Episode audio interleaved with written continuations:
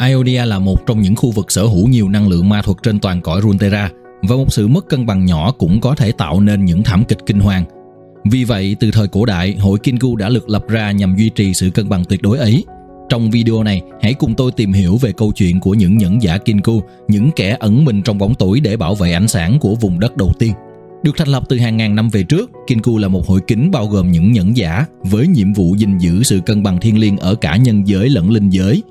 Họ có khả năng đi xuyên qua bức màn thực tại nhằm sửa chữa và khắc phục những xung đột và sẵn sàng dùng đến vũ lực nếu cần thiết.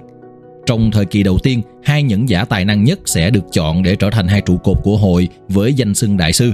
Mỗi người sẽ đảm nhận một trong hai chân lý của hội.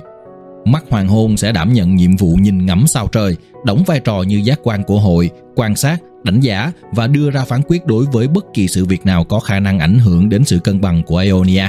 Ngược lại, nắm đấm bóng đêm sẽ đảm nhận nhiệm vụ cắt tỉa cây rừng, trở thành cánh tay của hội Kinku, là chiến binh, kẻ hành pháp và đạo phủ, thay mặt hội loại bỏ những mối nguy ảnh hưởng đến sự cân bằng của vùng đất đầu tiên.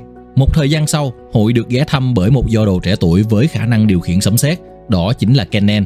Cậu rất hứng thú với công việc duy trì sự cân bằng của hội Kinku, đồng thời đề xuất rằng hội cần thêm một trụ cột nữa.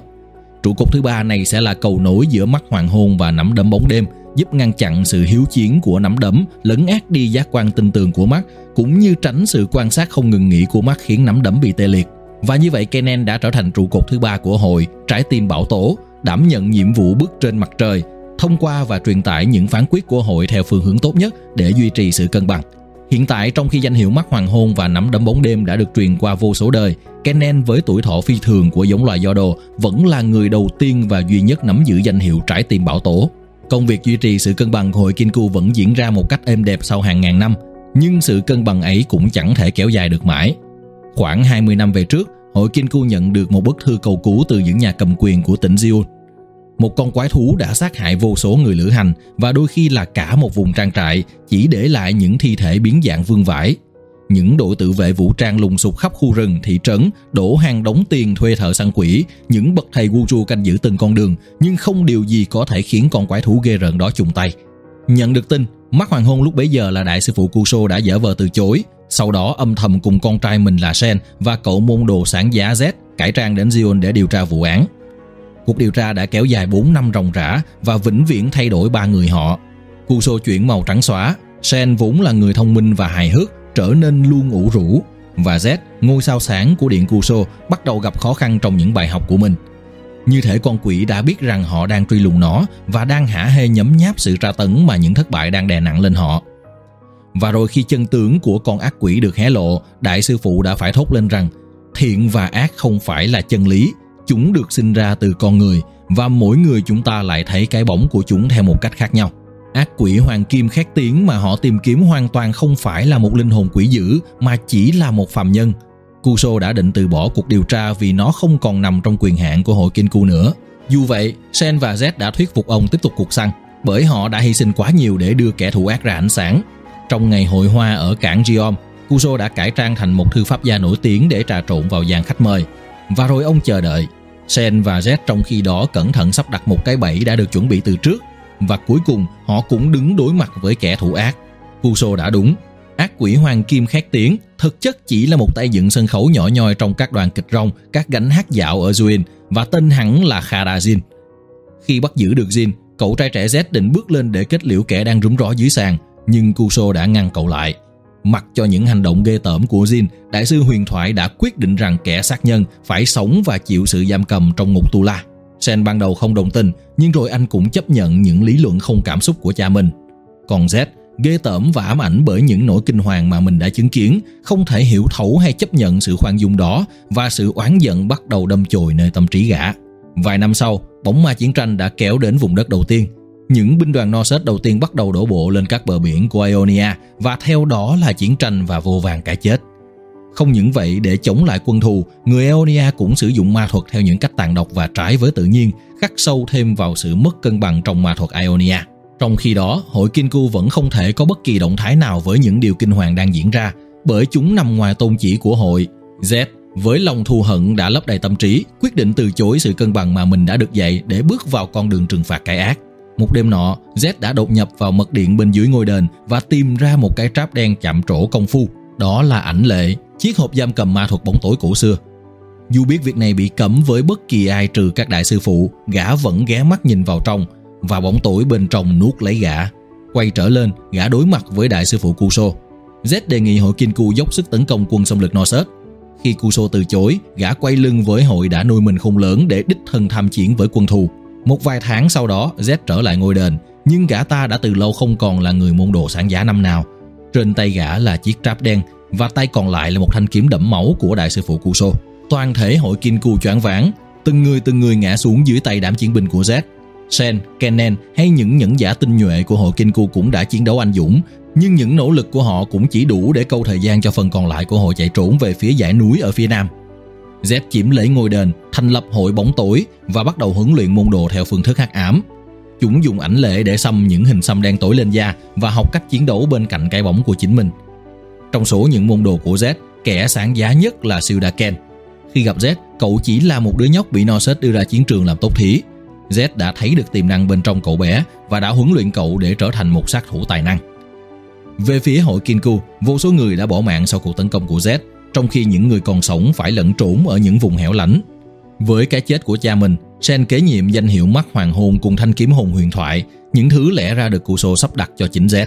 Sen dù rất căm hận Z, nhất là khi đã từng xem Z như anh em ruột thịt, nhưng anh biết nhiệm vụ của mình không phải báo thù mà là tái lập lại trật tự.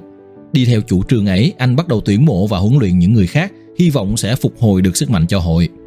Vài năm sau vết thương cũ cũng đã dần nguôi ngoai và một thế hệ nhẫn giả mới cũng đã dần thành hình, sẵn sàng tiếp bước thế hệ đi trước.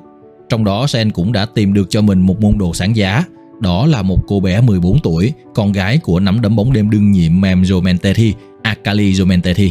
Akali dù không thể sử dụng ma thuật như những đồng môn, nhưng khả năng sử dụng thể thuật cũng như sự quyết tâm của cô bé là vô cùng siêu phàm.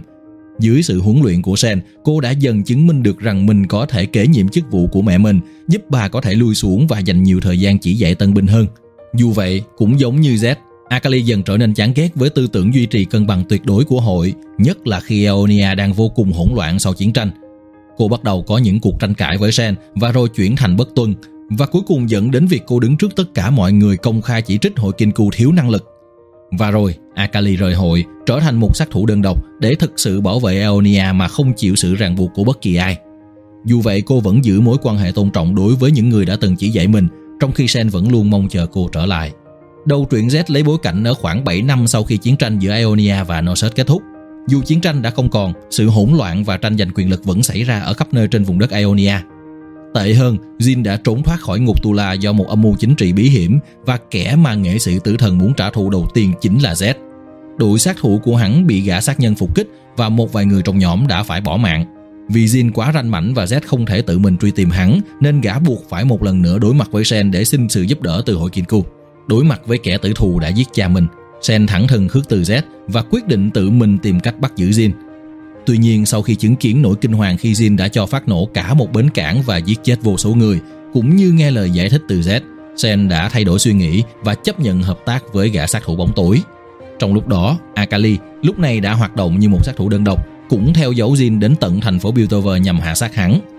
Dù vậy, cả Sen và Z đều biết rõ rằng cô bé quá non nớt để có thể một mình đối đầu với Jin và tính mạng của cô sẽ bị đe dọa nếu như họ không nhanh chân lên. Vì vậy, họ đã ngay lập tức lên đường đến Vitover. Trong lúc đó tại Seoul, khi Z vắng mặt, Ken đã dẫn hội bóng tối đến gặp một nhân vật bí ẩn được gọi là người bảo hộ. Dường như cậu ta đang lên kế hoạch cho một âm mưu đen tối nào đó. Trở lại với câu chuyện ở Pintover, Akali đã tìm được tung tích của Jin và theo dấu hắn đến một nhà hát cũ ở Seoul.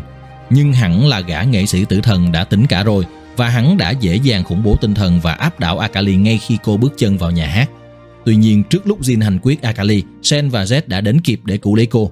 Dù vậy, Jin thậm chí đã tính toán trước việc Sen và Z sẽ can thiệp và xuất tiễn cả hai về chầu trời nếu như Akali không kịp thời hồi tỉnh và áp chế hắn. Dù đã bị khống chế, nhưng gã sát nhân vẫn vô cùng bình tĩnh trước những lời tra hỏi của Z và Sen. Hắn hé lộ rằng Z thực chất biết rõ kẻ nào đã thả hắn ra khỏi ngục và Z chỉ đang cố trốn tránh sự thật. Z tỏ ra bị sốc trước những lời nói của Jin. Gã nhận ra điều gì đó và ngay lập tức bỏ đi, để lại Jin cho Sen tùy ý xử lý.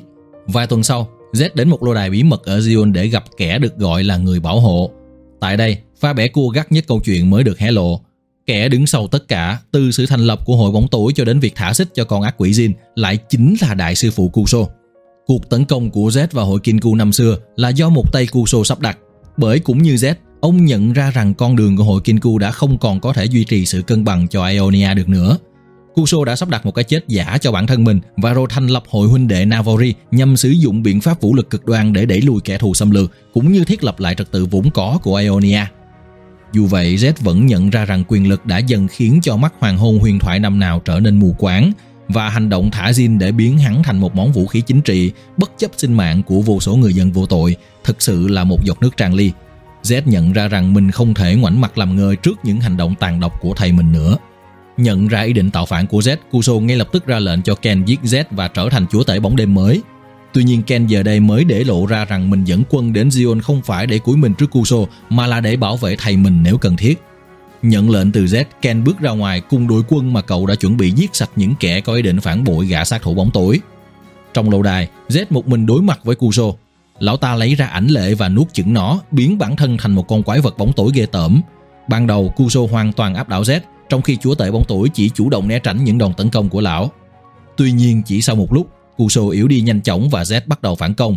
Thực chất, gã đã dành cả đời để luyện tập và thuần thục thứ sức mạnh bóng tối này và đã quá hiểu nó, trong khi Kuso chỉ đang lạm dụng sức mạnh mà lão ta mới có được. Cuối cùng, Z kết liễu Kuso bằng một nhát kiếm xuyên qua lồng ngực, thứ mà mọi người đều nghĩ rằng gã đã làm cách đây hơn 10 năm. Cuối truyện, Z và Ken cùng nhau rời đi. Họ cùng nhau ôn lại những kỷ niệm và hướng đến một tương lai phía trước, dù biết rằng nó sẽ còn vô vàng bất trắc. Qua tập truyện này, chúng ta cũng thấy được một Z hoàn toàn khác. Rốt cuộc gã mới là nhẫn giả chân chính nhất kẻ duy nhất có thể hy sinh mọi thứ để thực sự bảo vệ vùng đất Ionia đúng với chân lý của hội Kinku, những kẻ đứng trong bóng tối để bảo vệ ánh sáng. Dù bất đồng về mặt tư tưởng, dù thuộc hội Kinku hay hội bóng tối, Shen, Z, Akali hay cả Ken đều là những người con của Aeonia và đều cùng đi trên một con đường hướng đến một vùng đất đầu tiên tốt đẹp hơn. Truyện tranh Z cũng là lần gần đây nhất cốt truyện đào sâu và những nhẫn giả nơi vùng đất Aeonia. Chắc hẳn trong tương lai, câu chuyện của họ vẫn sẽ được viết tiếp đặc biệt là hành trình tiếp theo của Z. Còn video này sẽ tạm kết tại đây. Xin chào và hẹn gặp lại.